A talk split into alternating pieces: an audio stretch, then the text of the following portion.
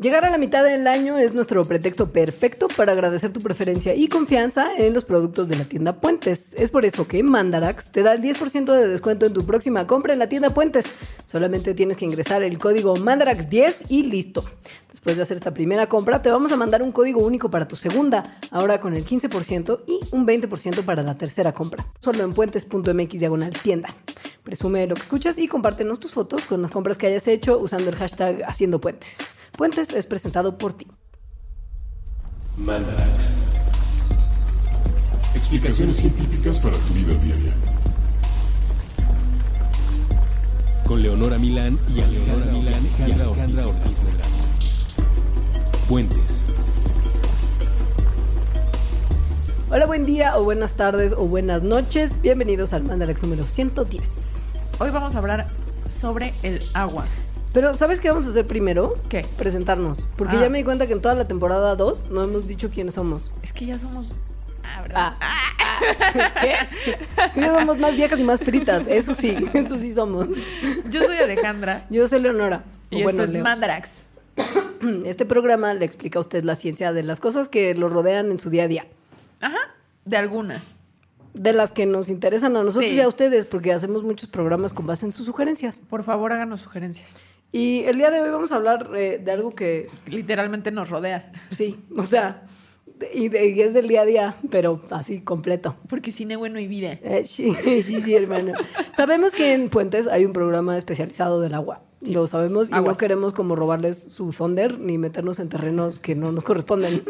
Pero considerábamos que al ser nosotros un programa distinto y tener tal vez un público distinto que no necesariamente tal vez conoce aguas y lo escucha, pues tal vez le gustaría tener un, pues, un programa de Mandarax de, de- del líquido vital. ¿Qué? ¿Cómo me pone de malas que le digan el vital líquido? ¿Qué?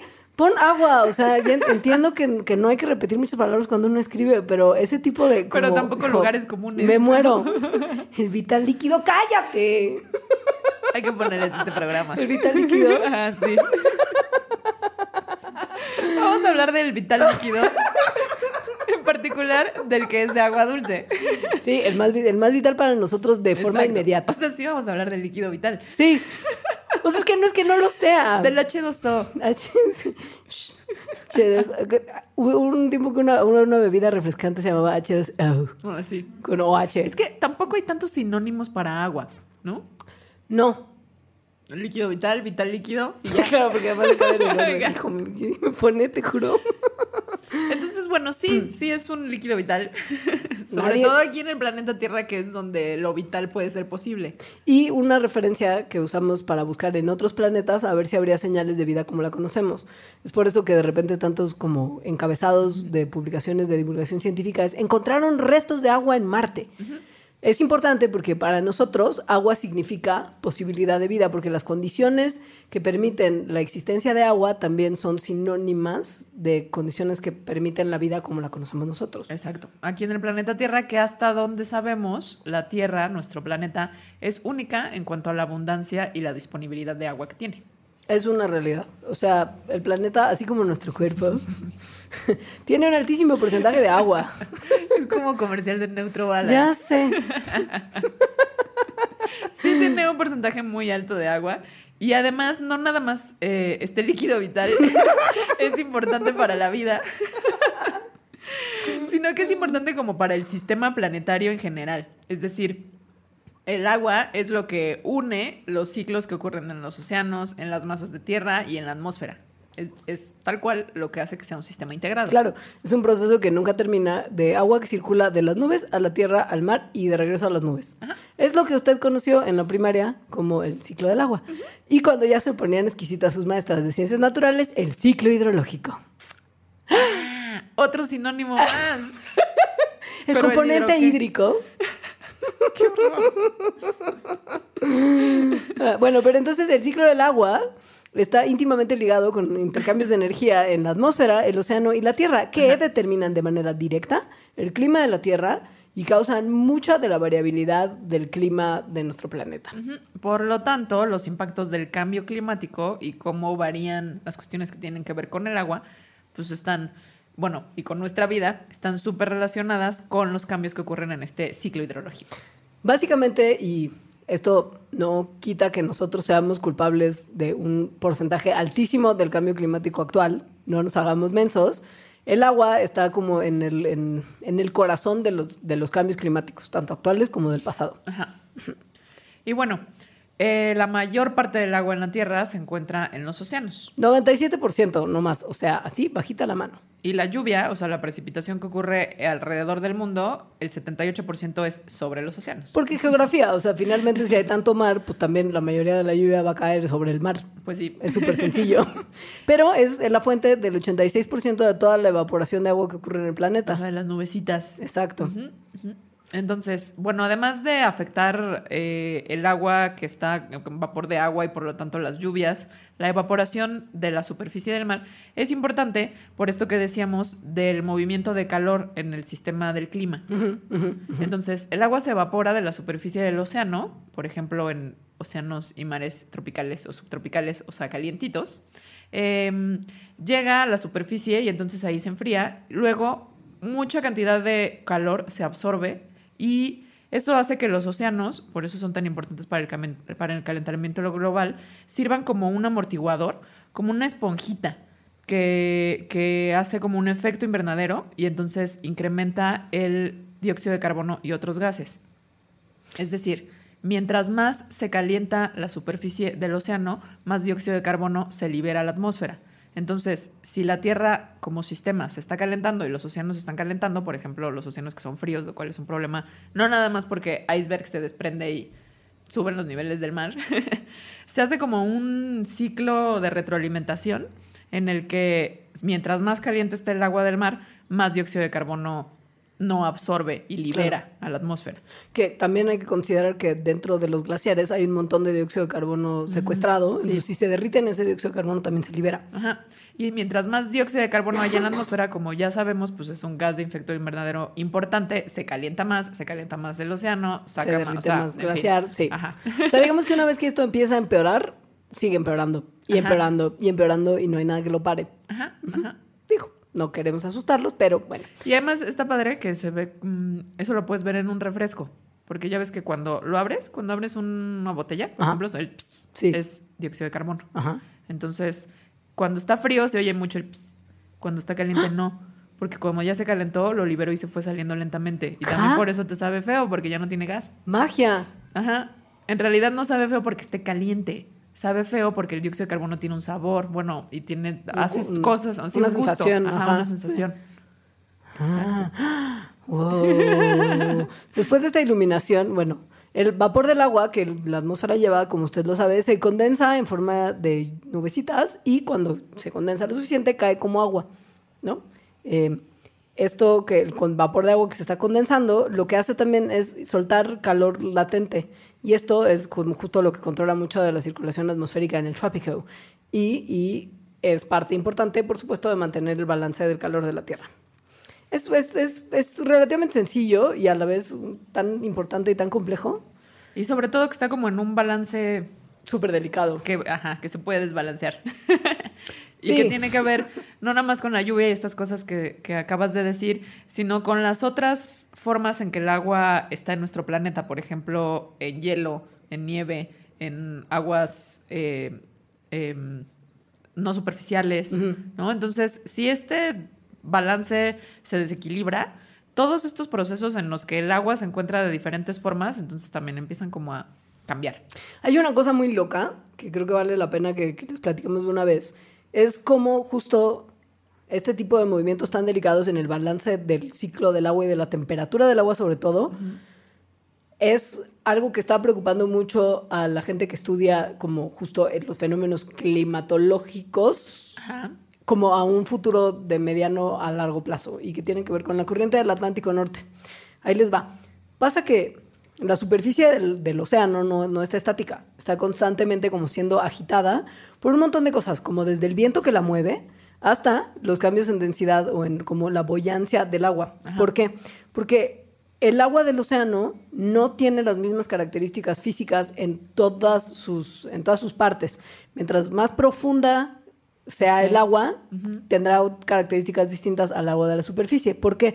Porque mientras aumenta la profundidad, la temperatura baja. Esto es, mu- esto Sí, es muy, muy, porque muy el lógico. sol no la calienta. No, el sol solo calienta Ajá. el agua de la superficie. Entonces, el agua tibia es más ligerita, más bollante que el agua fría. O sea, Entonces, antes que flota. Exacto, se queda cerca de la superficie.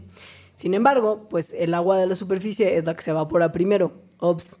Y cuando el agua de sal se evapora, el agua se va, pero la sal se queda. Entonces, lo que, lo que permanece es agua que es más salada de la que estaba originalmente. Y esta agua saladita también flota en la superficie, porque pues la sal también... Hace que cambie su densidad. Exacto, colabora a la boyancia. Sí. En latitudes más altas, el agua del mar tiende a ser salada, como más salada, porque se mueve hacia los polos el agua tropical y también porque hay una formación de hielo marino, no porque bajas temperaturas. Y cuando se forma el hielo a partir del agua del mar, la sal no se cristaliza con el hielo. O sea, lo, que se- lo, que, lo que es el hielo es solo el agua, la sal se queda. Entonces, la, el agua que queda de cuando se forma hielo nuevo del mar es salada. Recordemos que agua salada más en la superficie, ¿ok? Y pues por supuesto en los polos el agua del mar es más fría y más densa. Entonces, esta interacción entre la temperatura del agua y la salinidad determina una cosa que se llama la circulación termoalina o una, una cosa como ubican las bandas del equipaje en el aeropuerto. Ajá. Algo así es esta banda, esta como circulación termoalina. Es como una especie de banda de equipaje que va por todo el océano Atlántico, en particular la del Atlántico Norte, pero esto ocurre en varias partes de nuestro planeta. Hay varias de estas bandas. Es la que en una película hay unas tortuguitas que van moviéndose. En- ¿Cómo se llama esa película? en busque- buscando a Nemo. ¿Es Nemo? Sí, es Nemo, son las tortugas Ah. pachecas. Perdonen, perdonen mi cultura general. Y va el papá de Nemo con O las sea, sí tortugas me acuerdo pachequitas. de las tortugas. Sí. Ah, ya me acordé del Sí, papá de Nemo. sí. Sí. Bueno, pero la cosa es que esta como banda de, de- de equipaje que ocurre en el Atlántico en particular, está cambiando un poco su temperatura porque justo se está deshielando el polo norte. Bueno, y aquí lo importante, que creo que ya quedó claro, pero por si no, es un. O sea, esto es un sistema global. O Sí. sea, este cinturón, esta banda, rodea al planeta. Topen, se- el, el agua que, que- que- que se, baja en el hielo en el, en, el, en el polo norte porque baja la temperatura en el Atlántico Norte, después viaja hacia el sur por las corrientes marinas, da la vuelta a África, sube en el Océano Índico y luego continúa en el Pacífico, regresa hacia el Atlántico en la superficie y se mueve otra vez en el Atlántico. Entonces, lo que pasa con esta corriente, que tiene un del- delicadísimo equilibrio entre fría y caliente, Y que está pasando por todo el planeta. Exacto. Es que en la parte justo del Atlántico que separa a América de Europa, básicamente, lo que hace es que el agua que ya se hizo un poquito más calentita, neutraliza los vientos helados que vienen como de la parte más norte hacia Europa y calienta el aire que pasa por sobre el agua más cálida. Ajá. O sea, tan así depende el clima de la temperatura del agua. El aire gélido que viene de como Montreal, así a congelar a Oiga. todos, se entibia pasando por la corriente del Atlántico Norte y llega a Europa un poquito más calentito de lo que venía antes. Si esta corriente se enfría, el aire que viene de América del Norte no se calentaría y Europa se enfriaría groseramente, porque lo único que salva que Europa tenga unos climas horrendos El día después de mañana. Exacto. Lo único que salva que Europa tenga unos climas horrendos es la tibieza que le da al aire la corriente del Atlántico Norte. Entonces, si se cambian las temperaturas, si se cambia esta corriente, así, No, olvídense de sus vacaciones de quinceañera Bueno, en olvídense Europa. de eso y seguramente de un montón de especies, porque la Claro. corriente del Atlántico Norte, como vimos en Nemo, sí ayuda a las migraciones, no creo que de tortugas, o bueno, tal vez sí, Puede ser. pero sí, pero de un montón de especies eh, y además a la circulación de nutrientes, por ejemplo, en Ajá. los mares. Ajá. Entonces, sí es súper importante. Sí, básicamente. No, es como para darles una, una- un cale de, de realmente sí, con ejemplos claros, qué tan importante es el agua y lo que pasa en el agua para todo lo, para todo lo demás. Ajá. De agua el- salada, nada más. Y el tamaño del sistema planeta, o sea, ahora sí estamos hablando de procesos Sí. planetarios, Sí. Que se cambian, entonces se cambia pues, todo en el planeta, así nomás. Sí. Y eso es solamente el agua salada, porque en realidad lo que Sí. queremos hablar en este programa como con más profundidad es que hubo con el agua dulce, que es como el 3% que queda después de, to- de todo el agua que está en el mar y que es de la que básicamente depende la vida. Ajá, ajá. La vida y de terrestre. Este, y de este menos de 3% del agua dulce, es decir, del agua que no tiene sal, solo el 1% se puede acceder fácilmente. Lo demás está en glaciares, en icebergs gigantes. ¿Y en nieve? Ajá, y en nieve. Es Sí. decir, nada más el 0.007% del agua del planeta está disponible para poder ser utilizada por 7 mil millones de personas que somos y, y para arriba. Sí, y creciendo cada Y año. creciendo, ajá. Gracias. El agua de la superficie incluye, por supuesto, todo lo que usted se puede imaginar. Desde el charquito hasta el lago, hasta las reservas de agua como empresas y etcétera, canales, que son cosas que el hombre hace, pero que siguen siendo depósitos importantes de agua dulce, y tierras húmedas de agua dulce eh, en general. Eh, Sí. que quieres que sea agua dulce, tiene una definición, sí, es que contenga menos de mil miligramos por litro de sólidos disueltos, principalmente de sal. O sea, eso es lo que, lo que eh, de- describe al agua dulce. Y estos sistemas de agua dulce están todo el tiempo cambiando, dependiendo obviamente del ciclo hidrológico. Entonces, se consideran como una fuente renovable, justo por esto, o sea, porque como que aumentan, disminuyen, etcétera. Pero mm, esto de fuente renovable, pues no es como si fuera el sol, ¿no? porque Sí. justo son dependientes un montón de todas las cosas que pasan en el ciclo hidrológico. Ajá.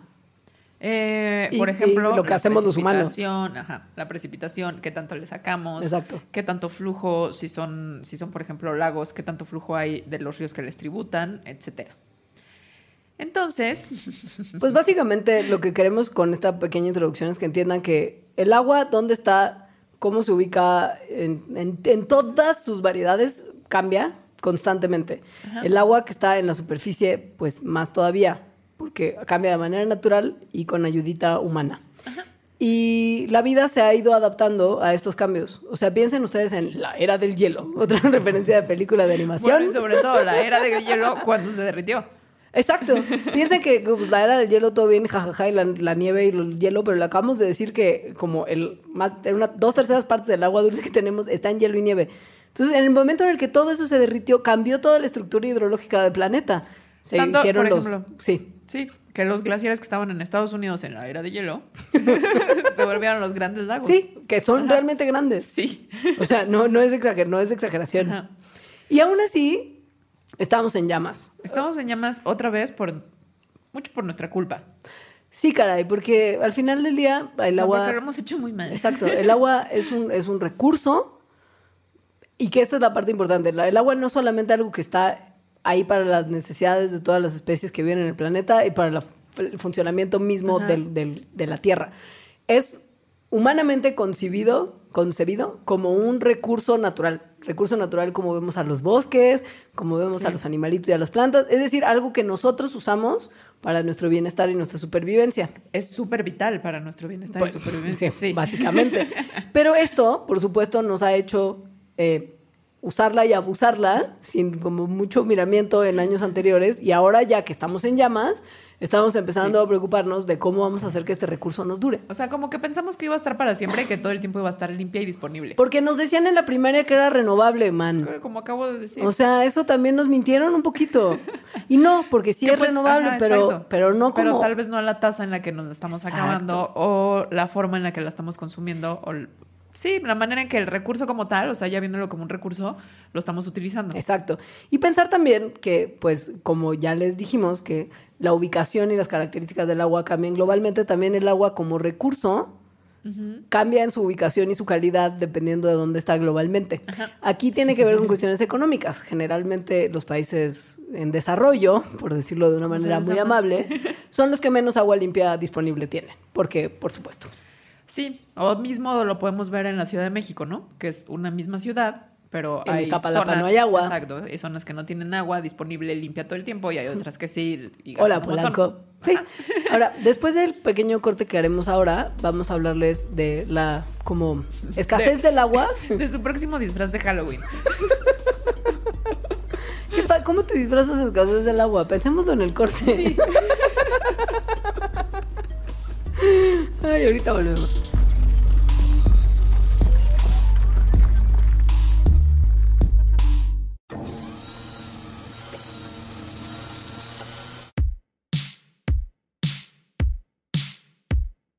La mujer lee un volumen de historietas en su estudio del tercer piso. Se levanta la bocina derecha de los audífonos. Piso. Cree haber escuchado el timbre de la puerta. ¿Quién podría ser? Piso. No espera a nadie a esta hora de la tarde. Pájaros y después silencio. Puede volver a la página.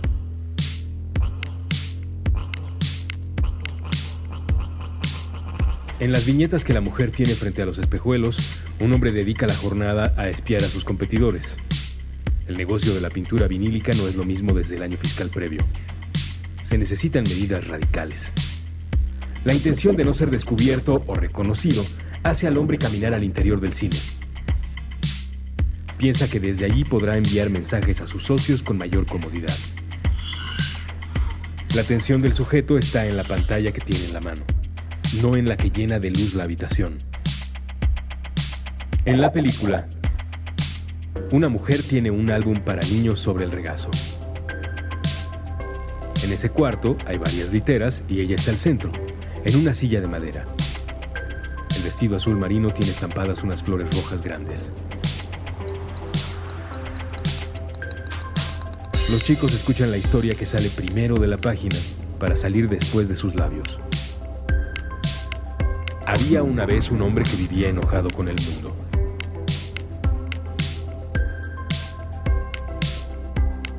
O eso pensaba él. Le irritaba la voz de sus amigos, las solicitudes de su familia. Encontraba exasperantes a sus compañeros de trabajo,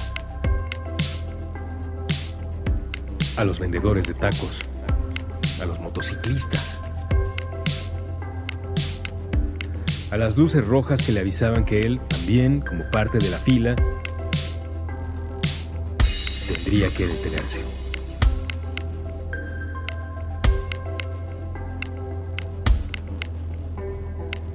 Día, antes de llegar a su cubículo, encontró una libreta. Buscó entre sus colegas al propietario. Ninguno admitió ser dueño del cuaderno. Pasaron semanas y nadie se acercó a su cubículo a preguntar por el artículo extraviado. Otro día, el hombre tuvo curiosidad lectora. Lo que encontró entre una mayoría de páginas blancas fue un instructivo. Lo leyó y el sujeto no pudo hacer más que seguirlo, como si una voluntad externa estuviese a cargo de sus decisiones. Realizó las acciones indicadas por el cuaderno. Fue complicado seguirlas la primera vez. El esfuerzo le hizo sudar. No estaba acostumbrado a hacer lo que esos renglones le indicaban. Comparaba la sensación a encontrarse en otro país cuya lengua le resultaba desconocida. Pero realizar la tarea una vez le permitió llevar a cabo tres repeticiones. Y esas tres se convirtieron en cinco. Y cinco en diez. Diez en hábito. El mandato del cuaderno extraviado señalaba. Durante una hora. Una vez a la semana. Solo una hora. No más. El poseedor de esta libreta deberá escuchar a otro ser humano. Puede ser un amigo cercano, un desconocido o cualquier cosa en medio. El poseedor del cuaderno no interrumpirá a su interlocutor. No tratará de contradecir sus puntos de vista. No buscará imponer al otro su visión del mundo. Por el contrario, dedicará esos minutos a tratar de hacer propia la perspectiva ajena. La repetición le permitió comprender que no era un humano enojado con la vida, ni con sus amigos, que la mayoría de sus compañeros de la oficina eran buenos tipos con deseos similares a los suyos. No, no estaba enojado con los demás, sino con él mismo, porque dejaba pasar los días sin hacer las cosas que más le gustaban. Piso, que más le gustaba. Piso, que más le gustaba. Piso, gustaba. Piso.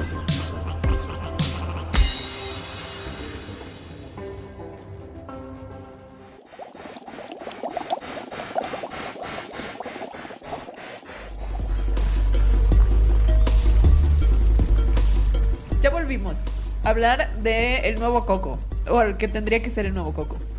Que ya para muchos es solo Sí, yo coco no así como el coco de los petaqueros, sino coco... Petacas Miguel. Ajá. Sí.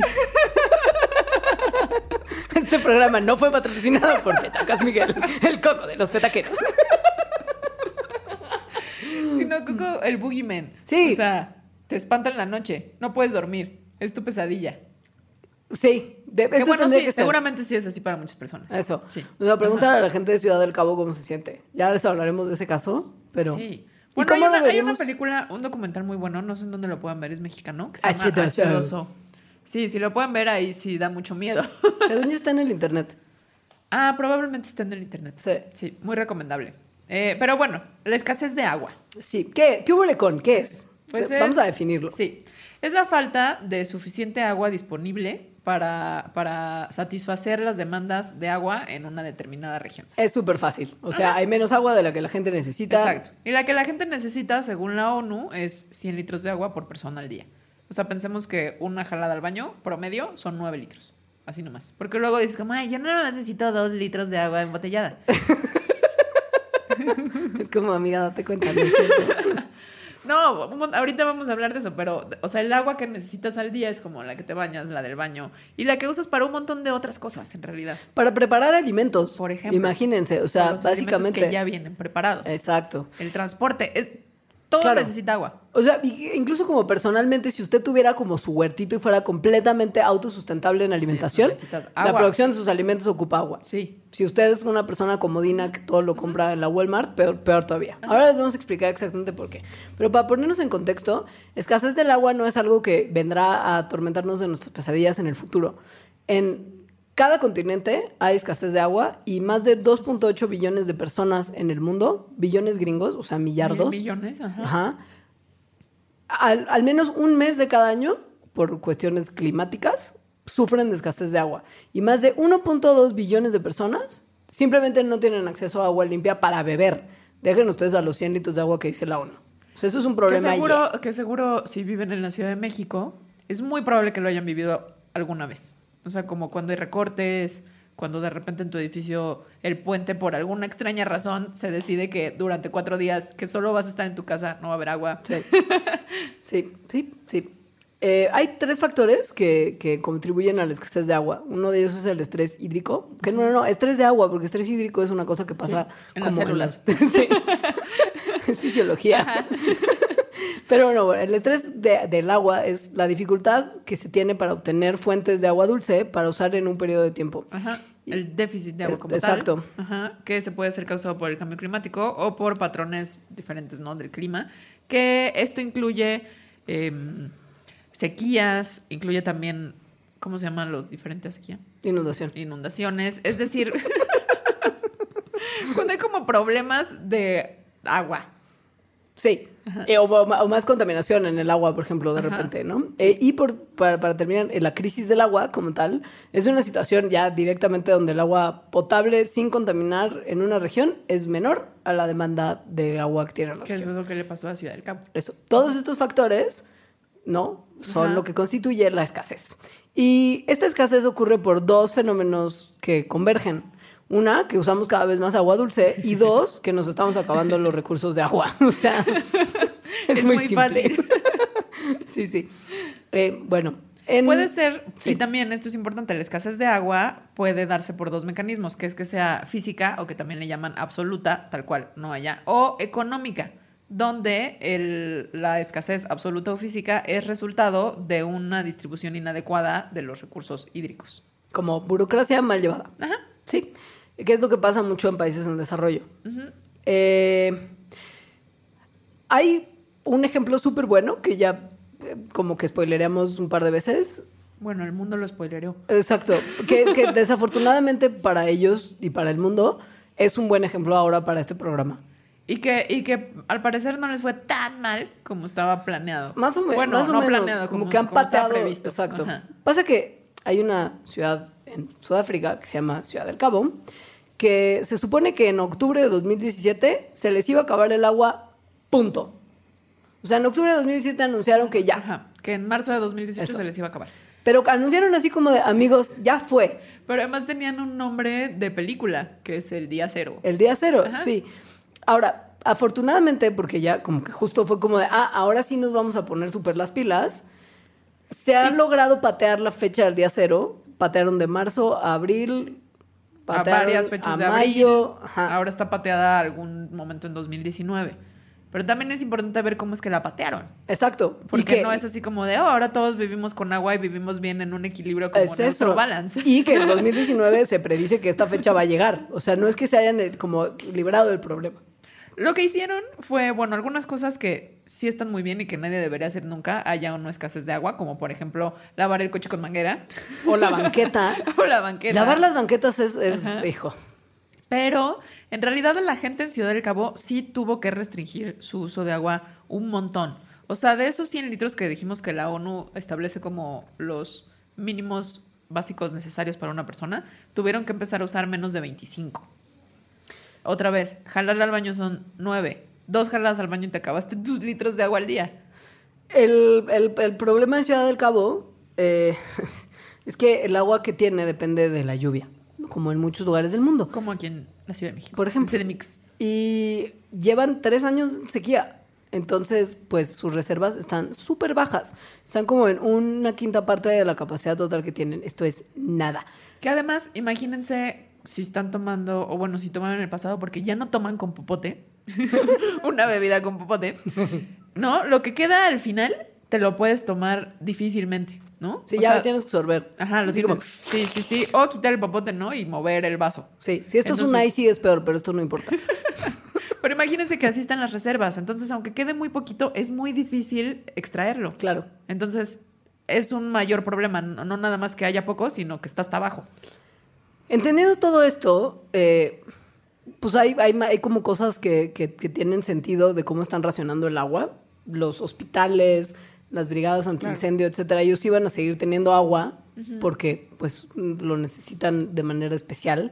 Y habrá residentes que por cuestiones de dónde viven y sus condiciones particulares podrán tener acceso a un poquito más de agua. Por ejemplo, si tienen un pozo en su terrenito. Un pozo privado, ¿no? Estamos hablando también Exacto. de desigualdades. Pero- Seguramente. Si el día cero llega, lo que va a pasar con toda la gente que no tiene su pocito o no Ajá. vive en un hospital, o-. ¿no?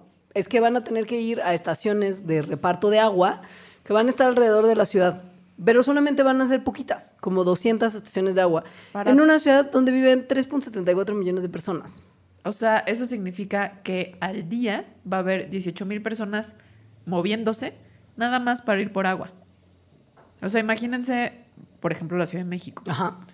donde de por sí la movilidad ya Es es, un problema.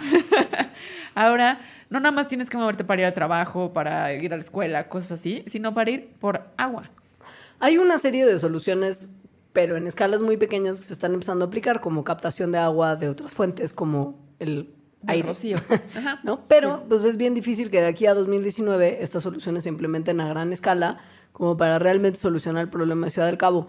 Entonces, eso está en veremos. O sea, está en veremos qué, qué pasa con, con el futuro de esta ciudad y la gente que ahí vive. No se ve prometedor, la verdad, pero nos sirve como una lección de vida a todos los otros lugares que estamos en riesgo alrededor del mundo, porque ellos no son los únicos y les vamos a dar a continuación una lista de las principales ciudades que están en llamas. Bueno, empezamos por Sao Paulo. Sao Paulo tiene 20 millones de personas, es una ciudad muy grande. Parecida al DF en un montón de cosas. Sí, sobre todo en lo grande.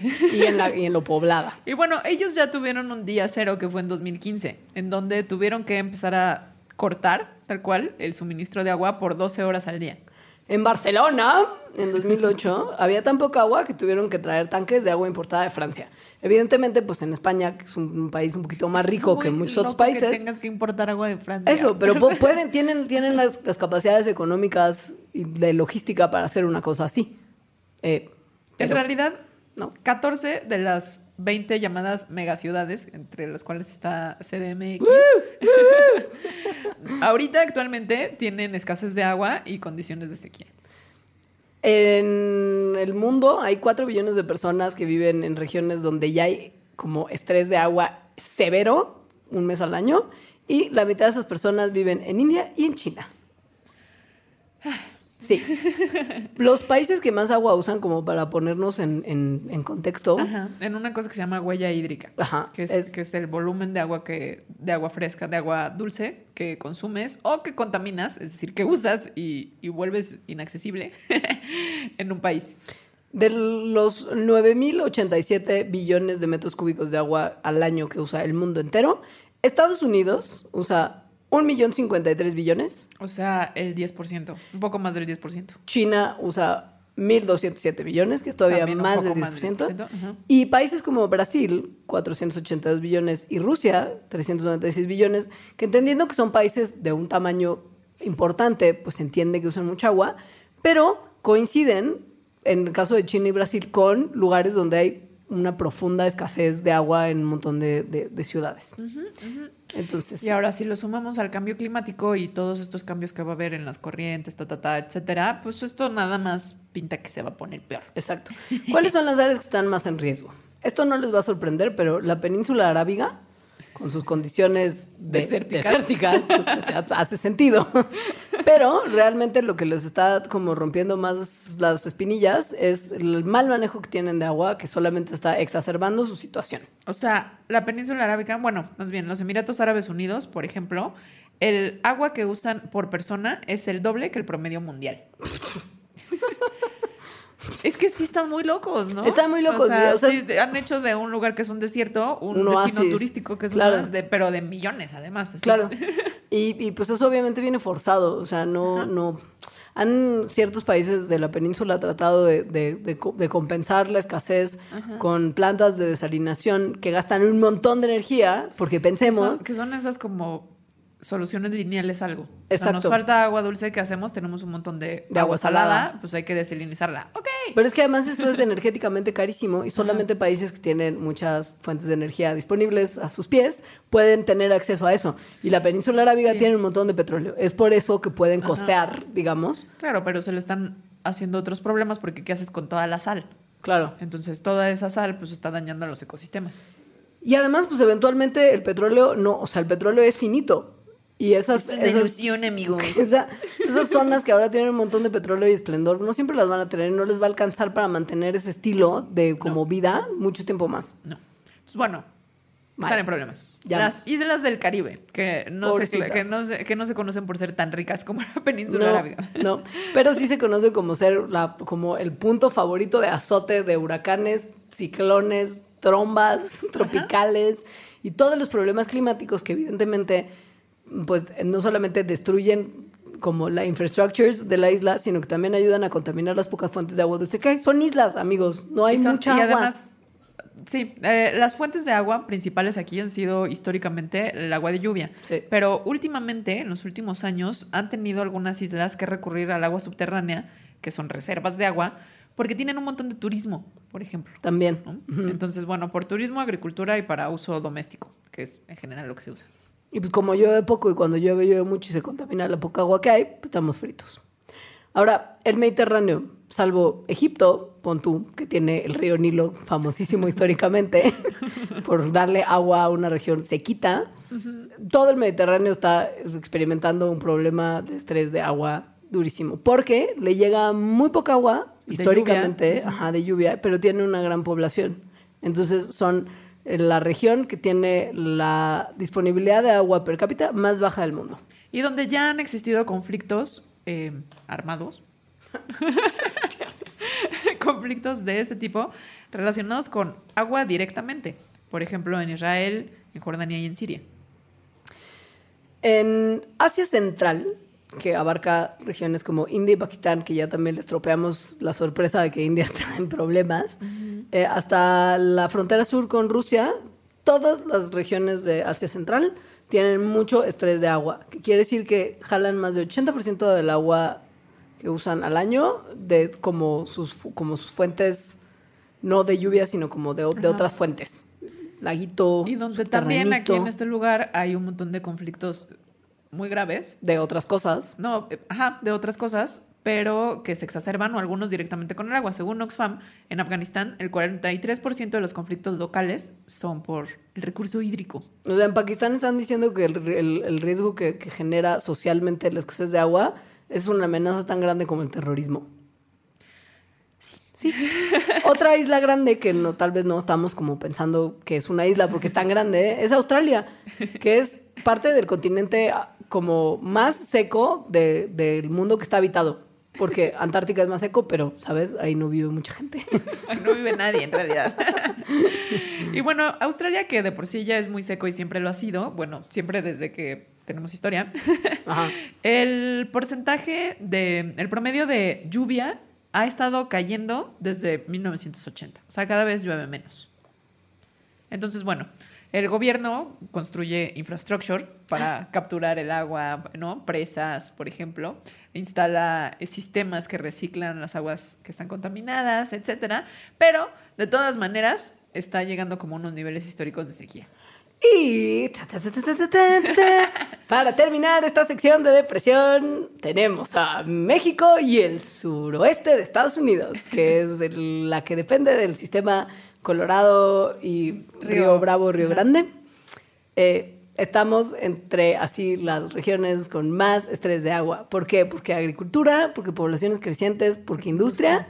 Le sacan toda el agua a estas dos como... eh, Fuentes. fuentes de agua. Ajá. O sea, es principalmente la parte norte de nuestro país, que también es árido, que desde el nombre prehistórico, como pre, pre, españoles, que era Aridoamérica, ya estaba también como súper estropeada la sorpresa, ¿no? Bueno, Aridoamérica, pero que sí tiene como estos ríos que son muy Sí, importantes sí, y son muy grandes y que en realidad se están eh, se han estado estresando porque ha ido gente a vivir ahí, ¿no? Porque hay las condiciones fronterizas hacen que un montón de gente recurra, ¿no? A vivir en Tijuana, por ejemplo. Por ejemplo. Ahora, hay una presa que se abre de vez en cuando como para soltar un poquito de agua al caudal de estos ríos y tratar de mejorar la situación, pero pues esto no se ve que vaya a ser una solución viable a largo plazo tampoco, entonces a ver cómo lo resolvemos. Sí. Les vamos a contar fuera del terror por qué estamos en estas condiciones. Es un poco también del terror. Sí, sí es del terror, pero pues es ya directamente nuestra culpa y para o que sea, ¿por qué no hagamos- nada más necesitamos dos litros de agua al día? Exacto. Que es cómo usamos realmente nuestra agua. O sea, hay cosas que evidentemente son obvias. La agricultura a usted no le ajá. resultará sorprendente que necesite agua. Pero hay un montón de actividades que tal vez ustedes no piensen que gastan un montón de agua, pero que gastan chorros para hacer cosas como coches, muebles, libros, Libros. electrónicos, edificios Energía en general. todo lo que ocupa energía para construirse, ocupa también agua. Es, es, una, es un agua que como no se ve directamente, conocemos como agua virtual. Ajá.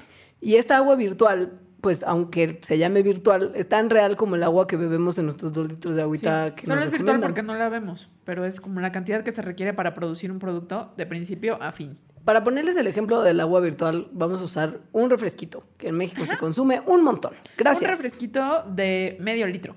Sí. O sea, una botellita de medio litro. Un botellito de medio litro ocupa 175 litros de agua para producirse. ¿Por qué? Porque el que crezca el azúcar, ¿no? El endulzante natural, ocupa 30 litros de agua. Ahora, si es un refresco de cola, que suena horrible, el refresco de cola tiene Cuba. cafeína. Y para crecer los granos de café para la cafeína se ocupan 53 litros. ¿Qué opinas del nombre de refresco de cola cubano? Que es Big Cola. ¡Tu cola! ¿Qué?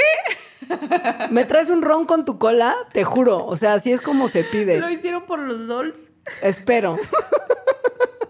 Ahora, para el, el procesar el saborizante que hace Ajá. que tu refresco de cola sepa tan especial y nadie sepa la receta secreta, se usan 80 litros de agua. Ahora, nada más para darle forma a la botella de agua, como en estas máquinas, se ocupan 5.3 litros de agua. Lo que ocupa realmente de agua, tu chesco es medio litro de agua, porque es refresco de medio litro. Es lo de menos. Y ahora, la manufactura y el empaque son 7 litros. Para hacer un coche necesitas más o menos 147.971 litros de agua, incluyendo las llantas, por suerte. Ajá. Ahora, para hacer una lechuga, que una lechuga parecería de lo más inocuo, Súper amigable. son 23 litros de agua. Pero para construir un filetito Ah, bueno. se necesitan 9.842 litros de agua. Un filetito, no una vaca. Un filetito. filetito. Ajá.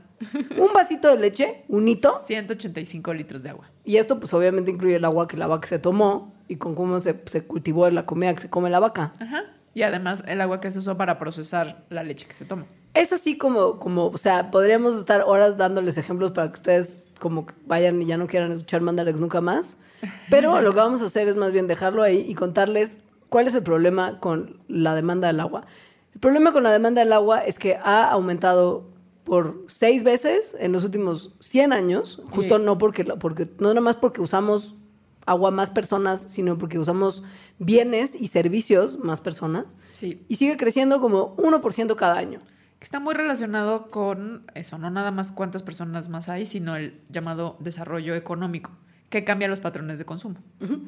La demanda global de producción de agricultura y de energía eh, aumenta y va a seguir aumentando, más o menos en un 60 y 80% respectivamente para 2025. ¿Qué quiere decir que esto va a empeorar se- seriamente nuestras condiciones? Sí, y más si pensamos que muchos países se están llegando a como este desarrollo económico con todas las cosas que implica, por ejemplo, India y China. Exacto. vive un montón de gente. Y pues el porcentaje que se espera que aumente la demanda de agua para el 2050 será como entre 20 y 30% de lo que es ahora. Ese es el panorama futuro. Y pues en la siguiente parte de Mandarax les vamos a decir cómo vamos a, a lograr sobrevivir más o Algunas menos. cosas que se podrían hacer ¿No? para utilizar menos agua, Eso. O para conseguir más agua de la que tenemos. para usarla mejor, Exacto. digamos. Entonces, Sí. o sea, no les vamos a solucionar el problema, pero un poquito de buen sabor de boca. Tantito. Poquito. Ahora veremos.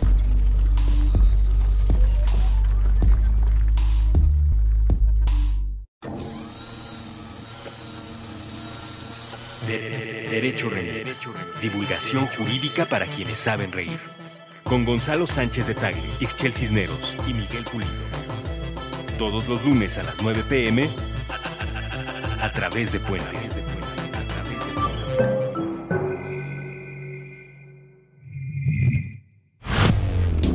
Cortina de humo. Cultura canábica nacional. Andrés Vargas Russo.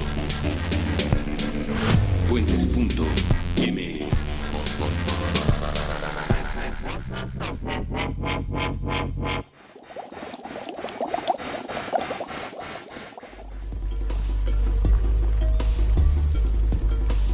Bueno, ¿qué onda? ¿Cómo vamos a hacer para que podamos sobrevivir sin agua? ¿Cómo quisiera poder vivir sin agua? Cantaba Maná, una banda tapatía como Alejandra, la banda del lugar donde viene Alejandra. Nunca olvidemos esto. Penosamente.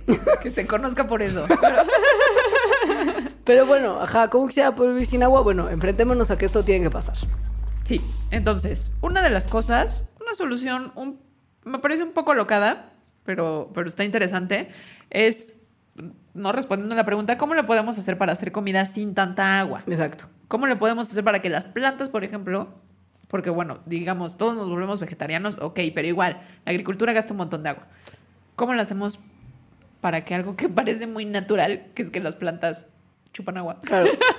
usan agua para vivir, usen menos? La solución más eh, prometedora, pero a la vez que se nos ha escapado durante muchos años, es la ingeniería genética. De hecho, cuando se empezó a desarrollar la tecnología de crear organismos genéticamente modificados, específicamente transgénicos, la gran promesa del transgénico es el transgénico resistente a la sequía, más que el transgénico resistente a la plaga. ¿Por qué? Porque esto permitiría que suelos que ya no son tan agrícolamente chidos se Ajá. puedan seguir utilizando y no tengas que deforestar nuevas áreas. O que no tengas que regar y traer agua de kilómetros a la distancia. Y entonces, pues siempre ha sido lo que se ha prometido, pero hasta la fecha no había una solución como muy eficaz de ya el organismo creado que resista a condiciones secas de manera como súper buena. Y que además es algo, ¿no? Como que en todos los años de tecnología en la agricultura, que, que, bueno, tiene, tiene sus muchas cosas criticables, pero es tecnología para la agricultura, Ah. finalmente. eh, ha habido como mejoras, por ejemplo, en cuántos toneladas, ¿no? Puedes sacar por hectárea, pero nada de eso se refleja en la cantidad de agua. Es decir, eso ha permanecido prácticamente sin ningún cambio. Ahora, un equipo internacional de la Science acaba de, de desarrollar una técnica que implica aumentar los niveles de una proteína que participa en la fotosíntesis para conservar agua. Esto engañando a las plantitas para que cierren un poquito sus estomas, que son los pequeños poros que tienen las hojas a través de los cuales el agua se escapa en la evaporación. Y que las estomas al final son como la puerta de entrada y salida de la, de la planta, el lugar Bueno, donde so- ocurre el intercambio realidad, gaseoso. Sí, de entrada de gas y de salida. Bueno, de gas también. O sea, no es que por ahí les entre agua. No, pero, pero- se les escapa el vapor. Exacto, ¿no? que el vapor la- de agua ajá, al final pues es agua. Ajá. ¿no? Entra dióxido de carbono para que haya fotosíntesis y sale agua y vapor de agua por transpiración. Entonces, bueno, estas plantas eh, en el experimento pues tenían más agua de la que realmente necesitaban, pero el chiste es que pues eventualmente estas plantas puedan cerrar sus estomas de manera como, como enga- engañaditas en condiciones de sequía para que no se les escape el agua, que se reduzca en un 25% el agua que se pierde sin que la fotosíntesis se vea afectada porque hay menos agua de la que se necesita o porque está entrando menos dióxido de carbono. Entonces, bueno, eso lo, lo hicieron con un gen, es decir, son plantas Sí, genéticamente claro. modificadas y sí, efectivamente utilizan 25% menos agua que una planta que no estaba modificada. Esta es un- una prueba de laboratorio nada más. No se ha comprobado que este, esta modificación pueda realmente mejorar las condiciones de las plantas en el campo, ya realmente enfrentándose a un problema de sequía. Pero es prometedor porque al final justo no había habido mucha claridad de cómo íbamos a hacer estos cultivos que resistieran a la sequía. Entonces, bueno, eso está padre. Entonces, bueno, en lo que eso ocurre y no lo compra una compañía horrible y hace que todo sea carísimo e imposible, Hola, Monsanto. Sí. hay algunas otras cosas que suenan como más realizables, al menos en el corto plazo. Que es básicamente cambiar nuestros hábitos para tratar de consumir menos agua. Y una de esas formas, que tiene que ver con el agua virtual, que no es nada más como ciérrale a la llave, es cambiar cómo comemos. Ya hablamos que una lechuguita, 22 litros de agua, un filetito, casi 10 mil litros de agua. Ajá. Ahora, hay una fuente muy buena de proteína animal. Si usted cree que eso de comer verduras es como Mero cantaba, no vives de ensalada, no vives de ensalada. Y que pues no vemos porque nos da como... Ajá. ¿No? Que son los insectos. Sí, los insectos son la proteína del futuro. Ya hemos hablado La en verdad, Mandarax. sí. Creo que tú escribiste un artículo que, Sí. que usamos como fuente incluso. Cuando hablamos, creo que el capítulo de, de la carne es, es muerte. morder. Sí, los insectos emiten, bueno, las, el cultivo de insectos eh, emite 75% menos carbono y usa la mitad de agua en comparación con las granjas de pollos. Están, están, no se perdieron el, el hecho de que Alejandra dijo las granjas de insectos, ¿no? O sea, sí estamos todos como que va a haber en el futuro granjas de insectos como chapulines y gusanos. Yo creo que ya hay. Pues sí, Sí. sí. Ajá. Pero así grandes, ¿te imaginas? ¿Qué haces? Ah, trabajo en una granja de chapulines. bueno, pero oye, o sea, básicamente si estamos pensando que el producir animalitos usa como un montón de agua y emite el 15% de los gases de efecto invernadero alrededor del mundo, si estamos viendo que los insectos son tan más Bueno, sustentables. y además tienen un montón de proteína. En realidad, Sí. la- el mismo peso de insecto contra el mismo peso de carne de res tiene como 10 veces más proteína el peso de insecto, lo cual hace que la comparación en el agua que utilizan, si lo comparas por gramos de proteína, se dispara en 10. Y además hay una cosa que es muy interesante de esto y que tiene que ver con caca. Piensa cuánta caca sale de una granja de vacas Mucha. y piensa cuánta caca sale de una granja de insectos. Creo que ni siquiera hacen algo considerado como caca, ¿No? ¿no? Es como otra cosa. Entonces no contaminas las como vías de agua echando como los desechos de la granja al, al Sí, agua, que es creo lo que, también hace. como ya hablamos de las granjas de, de pollos, bueno, de vertebrados, ¿no? Pongamos, ¿no? Sí, son súper contaminantes por la cantidad, por ejemplo, de antibióticos que les ponen, ¿no? Que Sí, creo que sí. es algo que tampoco usarían los insectos. Y miren, ya si les da super yak, yak, yak, lo que se puede hacer es moler los insectos, hacer harina de insectos y con eso hacer alimento para los animales que a usted le late y no puede vivir al parecer sin ellos. Bueno, comerte los insectos no como estoy viendo el chapulín con cara de extraterrestre. Sino como cereal, como cornflakes Sí, de, ajá, de insecto. Como papita, como fritanga. Sí, como harina, incluso. Y bueno, Eh, sí. a nosotros, los de países desarrollados, que somos poco desarrollados en algunas cosas, como que da mucho asco la entomofagia para muchas personas. Porque no están acostumbrados Exacto. a comer esto. Pero en realidad, alrededor del mundo es una práctica súper común. Es decir, dos mil millones de personas en el planeta regularmente comen insectos como parte de su dieta diaria y 1900 especies alrededor del mundo son comestibles. Si les daba Jack la parte de comer insectos como única opción para alimentarnos en el futuro, esta siguiente parte les va a aprender todavía menos. que quiere, tiene que ver ya con no el agua que nos comemos, sino el agua que nos bebemos. Porque pues al final sí, esos dos litros de Bueno, agua... El agua que sacamos, por así decirlo. Es que claro. De nuestros cuerpos. O sea, ¿se acuerdan de las historias como de, de- de los niños del sismo que se quedaron atrapados y que bebían su pipí? Bueno, esa es una forma muy extrema de conseguir agua. Pero, ¿qué hubo con si nos tomamos el agua en la que está nuestro pipí? Como- Después de limpiarla. Obvio, Sí. obvio. O sea, no te- o sea, no vas a agarrar una taza y vas a sacar el agua del- de, la taza del baño y te Ajá. vas a dar como un, pues, como hay unos traguitos. Ajá. Es decir, el reciclaje del agua como tal. Del agua de desecho. Sí. Esto lo hacemos en donde trabajo, en la Universidad del Medio Ambiente. Tenemos ¡Calla! una planta que recicla el agua y todo nuestro sistema es cerrado en realidad. Eso lo hacen en el espacio de los astronautas también. O sea, es algo que no solamente en universidades Sí. medio hippies de Valle de Bravo. Solo que nosotros lo hacemos hippiemente, con Claro. bacterias y plantas. Ellos lo hacen con la super high tech. Sí. Ahora, pero la Esto cosa es también que... es super high tech, pero hippie. Sí. Bueno, la cosa es que no solamente es el agua del excusado, también es el agua que, que sale en el drenaje de su casa para todo, con la que te bañas, la que usas para lavar los platos. Pues todo el agua que se va por el caño se puede limpiar, filtrar Que es un y, montón. y regresar como nueva. O sea, básicamente, pues eso es lo que pasa con, con el agua que viene de otros lugares. El agua que usted se bebe, pues de alguna manera se limpia y se filtra. Sí. Y ya lo hacen. en- en- o sea, el agua tratada, por ejemplo, siguió Sí. un proceso así. Entonces, nada más que el agua tratada no está tratada hasta el punto en que la- te la puedes tomar, pero sí se puede hacer. Claro. O sea, sí lo puedes llevar hasta ese, hasta ese punto. Y hay lugares en el mundo donde ya lo están teniendo que hacer a fuerza de la necesidad, como justo Australia, que no está como que al, fin, al principio no pegó mucho, porque justo hay psicológicamente, según un investigador, un factor de asco que te da cuando piensas en que estás tomando agua tratada, ¿no? Que venía del excusado y que tal vez tenía como desechos humanos en ella, pero que al final del día, pues justo no es justificado si piensas racionalmente en que esa agua está como nueva. Pues sí. Y que además es segura, pues, no te va a pasar nada. Y, por ejemplo, lugares más inteligentes que los australianos que lo hicieron todo mal, porque le dijeron a la gente, y ahora van a tomar agua del baño, y la gente dijo, no, asco. ¡Qué asco! En California, que ya hablamos que también hay sequía, lo que están haciendo es tratar el agua de desecho y volverla a inyectar a los mantos acuíferos, donde como que se mezcla con la otra y como que nadie, pues ya, ni cuenta te das. Pero bueno, no llega una pipa de cómo esto antes era caca. Ahora Claro, claro. Sí. Entonces, bueno, lo que no sabes no te hace daño, ¿no? Supongo. Nosotros en la UMA, por ejemplo, no nos la tomamos, solo se la toma el director. Wow.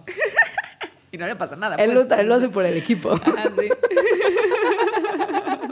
Qué padre que él sí la Pero sí lo usamos para lavar las manos. O sea, todo el agua de las llaves. es Claro, ajá. qué chido. Sí. Y bueno, hay otras soluciones, no nada más tomarte. Pero esta es muy prometedora, porque neta es mucha agua la que se usa. Bueno, y además aquí en México, si pudieras. O sea, porque aquí en México, cuando le jalas al baño, se va al, al, Al drenaje al drenaje profundo. profundo, donde está el agua limpia. Además, o sea, el pro- uno de los grandes problemas de el agua en México, en la ciudad, supongo, no sé si en todo México, pero al menos aquí en la ciudad, es que el agua gris y el agua negra se mezcla luego, luego con el agua de lluvia, por ejemplo. Entonces la echamos a perder, tal cual. Pero somos tontos. Entonces, si se separara y se reciclara, además ya tendrías el Agua de- beneficio de, claro, que de- tienes de el no agua de lluvia la también. otra. Ajá, sí. Wow, pero somos de verdad. Sí, se, se mezcla creo que así como cuando acaba de caer, una cosa así. Em, bueno, eh, Entonces, bueno, hay otras posibles soluciones. Porque una de las preguntas que mucha gente dice es como, pero si hay tanta agua de mar, claro, porque no la aprendemos a usar de alguna ¿por qué manera. no la desalinizamos? La convertimos en agua dulce. Ya vimos que los de Mire, o sea, que la península arábiga lo está haciendo porque con sus millions. son ricos. con su million money. Sí. Y bueno, sí. es eso, o sea, es que sí requiere un montón de energía. Y no, pero nada, nada más, o sea, pensando como en el Million Money, pues justo no es una cosa nada más de que sea muy caro. Es una cosa de que un montón de energía es un montón de otros problemas. Como la contaminación que produce la ejemplo. energía producto de Ajá, hidrocarburos, sí. que es lo que usan en la península arábiga para producir su tonta energía y su tonta Porque desalinización. tienes million de petróleo. Exacto. Pero bueno, Pasa que es que esto tiene, tiene que ver con la química. O sea, esto es, esto es complicado de hacer porque química. Les vamos a explicar, es muy fácil. Pasa que la sal, como usted lo ha visto cuando le ha echado sal a- al agua para hacer su espagueti, Ajá. por ejemplo, la sal se disuelve muy fácilmente en el agua y forma enlaces químicos súper fuertes que son muy difíciles de romper. Ajá. Entonces, para romperlos se necesita aplicar mucha energía y entonces es Muy caro. cara. Es súper fácil, es ya, esa es la explicación. Entonces, pero muy cara estamos hablando de que en Estados Unidos, por ejemplo, puede costar como entre 1 y 2 dólares desalinizar un metro cúbico de agua del mar. Usamos 9 mil millones de metros cúbicos de agua al año en el mundo. Y bueno, y además en comparación, lo que cuesta igual en Estados Unidos utilizar un metro cúbico de agua sacándolo de algún acuífero o de algún río es de 10 a 20 centavos. Y si usted es granjero, como está subsidiado por el Estado, paga menos. Ajá. Entonces, obviamente, nada más en términos económicos, siempre va a preferir, va a ser preferible la solución más económica, o sea, sacar de los mantos acuíferos de ríos que desalinizar. En el caso de cómo logramos desalinizar el agua, que es básicamente aplicar energía, eh, No es, no es complejo, ¿cómo se hace? no, no, no, es complejo. O sea, al final, por ejemplo, si la hierves en un proceso que se llama destilación térmica, pues la hierves, conviertes el agua en vapor y la, la sal se queda. Es lo mismo que pasa en los Sí. océanos. Ajá. Les, Sí, les- sí. les acabamos de contar. Y pues lo que haces es colectas esta agua que se evaporó y la condensas al enfriarla. Es un proceso mega simple. Y otra es separarla con membranas que se conoce como osmosis inversa, que es un proceso que a usted le venden para, para decirle que su purificador purifique el agua. Que también la usan, sí. Sí. Ajá. Entonces, aquí lo que pasa es que el agua de mar eh, es forzada a pasar por una membrana semipermeable que separa tal cual como un filtro el agua de la sal. Obvio cuesta menos empujar la membrana a través de un filtro, digo, el, el agua a través de un filtro de una Ajá. membrana que estarla hirviendo todo el tiempo. Entonces la osmosis inversa es más barata, pero sigue ocupando energía. Y, además, no todo Ajá. se trata de dinero, amigos. O sea, no es solo que sea caro, hermano, también hay costos ambientales. Bueno, sí, hay costos ambientales súper feos. importantes. Hay uno como muy gore que es que la vida marítima, porque pues las plantas de desalinización jalan agua mar. del mar y están succionando un montón de agua del mar todo el tiempo. O sea, no es que lleven el agua del mar a algún lugar y allá pase, sino que están pegadas ahí en el mar. Exacto, y entonces el problema es que el mar está lleno de animalitos y cositas padres que viven ahí. Y entonces cuando se, se topan con la membrana, con este filtro, pues se quedan atrapadas. Y Sobre mueren. todo cosas muy pequeñas como pescaditos bebés. Y plancton, que es la comida de todo el mar. y que por lo tanto, si se está muriendo plancton, entonces puede desequilibrar todas las redes tróficas marinas. Y luego también está el problema de que pues tienes, justo como lo decías, el problema de la sal residual, que no está como sólida como para Ya, usar jalarla sal. en palas y Ajá. meterla en costales y venderla a la gente gourmet. No, sino que más bien es como una salmuera. Como una agüita así con súper, súper sal. Muchísima y que sal. en general lo que se hace pues es otra vez lanzarla al mar. Porque somos, porque somos tontos. Porque pues, también es que también es complicado hacer algo más con ella. No sabemos muy bien cómo se resuelve. Y el agua que es tan salada perturba también la vida en el océano que no está acostumbrada a esas densidades salinas. El costo ambiental. Costo ambiental, hermano. Y pues obviamente si reduces estos impactos aumentas los costos. Y si ya de por sí es caro, pues ahora es carísimo. Entonces preferimos matar la vida para hacerlo más barato, que Así también es. tampoco es sustentable. ¿Sí? Ok. Entonces, em, hay, yo creo que podemos hablar de otros dos, que Sí. es la cosecha de agua y luego la pregunta del millón, hacer agua. Ole, me encanta. La cosecha de agua es una cosa muy padre que además se hace aquí en México. Y en muchos otros lugares que tienen, Sí. eh, sobre todo como estas zonas muy de niebla, que, que- que te levantas en la mañana y es como, ah, y hay como neblina. Ajá. Eso es agua condensada que flota en la atmósfera y que si calculamos que podemos como atraparla con algo y y condensarla todavía un poquito más, pues caerán gotitas. Y si la colectamos, tenemos agua que viene del aire. Sí. Eso lo hacen, por ejemplo, en los desiertos, ¿no? En Chile También. se hace mucho. Y la cosecha de agua, ya más como en lugares como CDMX, que se hace, es tal cual la captación de agua de lluvia. Hay países como Estados Unidos donde es ilegal, lo cual está muy loco. ¿Cómo es ilegal? Captar agua de lluvia en Estados Unidos es ilegal. Sí, Wow, ese país es raro, ¿eh? ajá, sí. Pero bueno, aquí en México no. Y la verdad es una cosa muy prometedora. Es muy prometedora y, y- y es impensable que no lo estemos usando ya. A mí siempre me ha parecido Sí. atroz. El problema es que justo, por ejemplo, en lugares como los desiertos, como tal, Ajá. donde no llueve, pues captar agua de lluvia no es una solución realmente viable. Entonces tienes que pensar en Sí. sí cómo sacarla del aire, porque Ajá. en el aire hay vapor de agua. Es uno de los, literales, además uno de los principales gases de efecto invernadero. El agua que se evapora por sus procesos de cómo reflejan y absorben Ajá. la luz solar, contribuyen muchísimo al cambio climático. Entonces dices, ¿por qué no tomamos ese vapor de agua que nos está perjudicando Sí. y lo convertimos en agua sólida? Ajá. Y entonces esto es difícil de repente porque no, es, no, no, no, hay, no hay tantos métodos para hacerlo a gran escala y conseguir mucha agua, pero ahora han descubierto que usando unos polvos que, que tienen conten- contenido metálico y contenido orgánico, que se llama justo un marco metal orgánico, eh, pueden, como son muy porosos, almacenar hidrógeno o, metano para, por ejemplo, capturar cosas que están en la atmósfera como dióxido de carbono. O sea, lo han planteado como una solución para justo atrapar gases de efecto invernadero.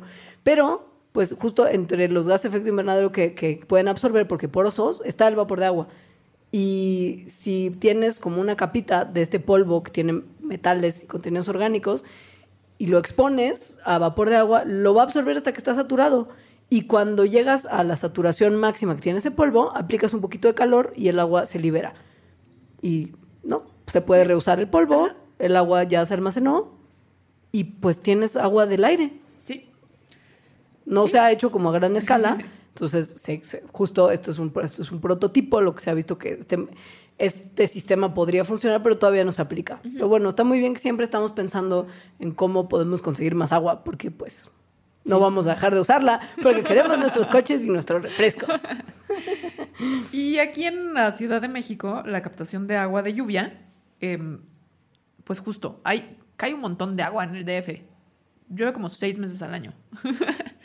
y, mm, y es una locura que cuando llueve se generan problemas y cuando no llueve no tenemos agua. O sea, como que es esquizofrénico. Es absurdo. Ajá, es Es- absurdo. Y es muy frustrante. Sí, sí. O sea, cuando lo piensas y piensas neta en, en que se inunda el periférico y tienen que ir en lanchita a rescatar a la gente que se queda atrapada en los coches, es como de, lo estamos haciendo Y, que, realmente y mal. que al mismo tiempo hay gente que no tiene agua. Sí. ¿no? Entonces, em, una de las soluciones que se que podrían servir es justo la captación de agua de lluvia, que también se le llama cosecha de agua de lluvia, que lo que hacen es, eh, son diseños que interceptan, recolectan y almacenan el agua que cae de las nubes, tal cual. El jugo de nube, hermane.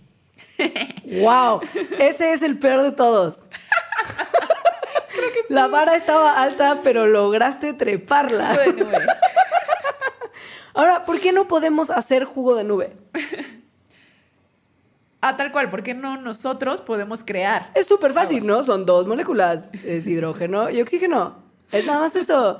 Dos de hidrógeno y una de oxígeno, con enlaces que en teoría tendrían que ser sencillos, porque parece que es una molécula químicamente súper simple, Bueno, pues sí, sí es posible, sí se puede. pero es súper peligroso.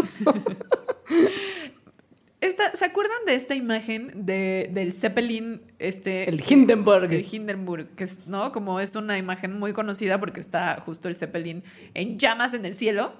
Explotó, amigos. Ajá, explotó y se super quemó. Sí, muchísimo se quemó. Y Pero de repente de la nada, agua. así como... ¡pup! Y se formó agua. Eso yo no lo sabía y me pareció súper, súper, súper loco. O sea, había llamas y el resultado final era agua y gente que falleció. Ajá. Entonces, a ver, el. Zeppelin, ¿de qué estaba lleno ese globo? De hidrógeno. Así ¿Y qué pasa cuando el hidrógeno y el oxígeno se juntan? Hacen agua. O, Entonces, pero- bueno, Ajá. básicamente el hidrógeno y el oxígeno también son gases súper reactivos. Sí. Es decir, el oxígeno es lo que hace que, que puedas prender un, un fuego en la Tierra. Sí, necesitas que haya oxígeno para que Ajá, haya fuego. sí. Si ahogas una fogata, O sea, son que combustibles. le quitas el oxígeno, se acaba la combustión. Ajá, sí, son combustibles. Entonces, cuando pones a reaccionar dos gases súper reactivos y combustibles, pues lo que ocurre es una explosión. ¿Qué pasa? Ocurre que no es como nada más como poner juntito al átomo de oxígeno al átomo de hidrógeno y decirles Ajá. now. Ajá. O sea, porque no, water. now no, no, no funciona. Lo que tienes que hacer es que las órbitas de cada uno de los el- como electrones de los átomos se unan para que los dos átomos se puedan unir también.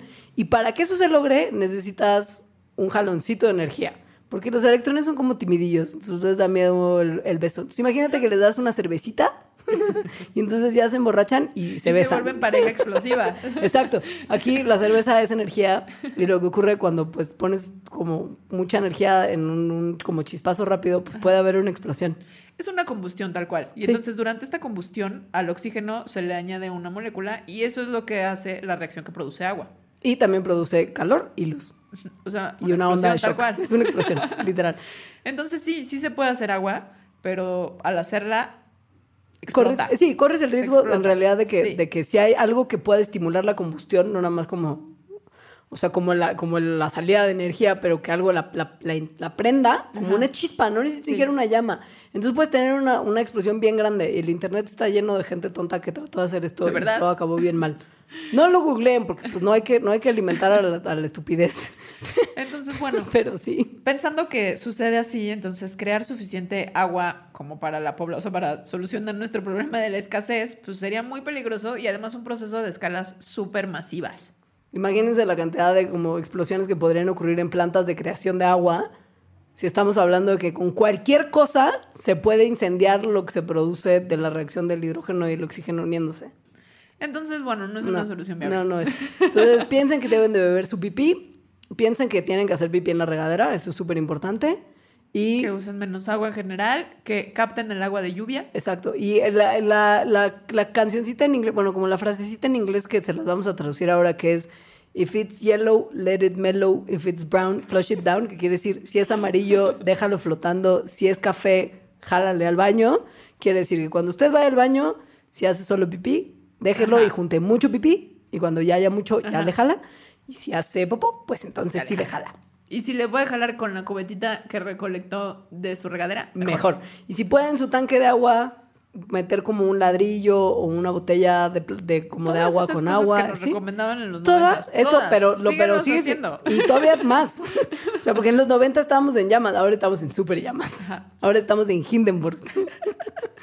y ya con eso terminamos. Nos han pedido que vuelva la palabra clave. Ok. Sí. La palabra clave es jugo de nube. Obviamente. yo, pues yo no puedo, o sea, ya, ya, ya fue. Ya, La, La, clave. verdad, la verdad no se me ocurrió a mí, obviamente. O sea, no ahorita de mi creatividad salió el jugo de nube. Ya, yo no sé. El jugo de nube lo van a... No sé si ya esté, de hecho, pero es que en un restaurante de aquí en la Ciudad de México, bastante frecuentado, hemos ido tú y yo juntas. Empieza con P y termina con Arnita.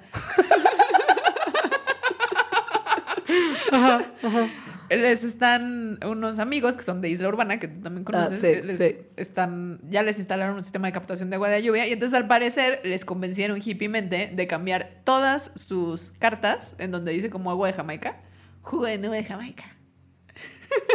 Wow.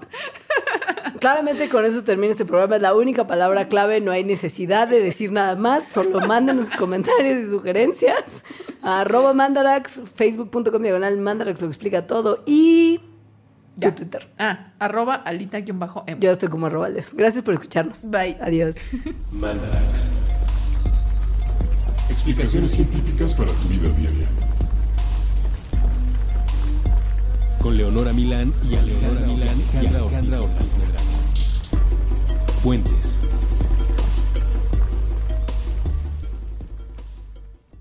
Hello, it is Ryan, and I was on a flight the other day playing one of my favorite social spin slot games on chumbacasino.com. I looked over the person sitting next to me, and you know what they were doing? They were also playing Chumba Casino. Coincidence? I think not. Everybody's loving having fun with it. Chumba Casino is home to hundreds of casino style games that you can play for free anytime, anywhere even at 30,000 feet. So sign up now at ChumbaCasino.com to claim your free welcome bonus. That's ChumbaCasino.com and live the Chumba life. No purchase necessary. Group. Void were prohibited by law. See terms and conditions. 18 plus.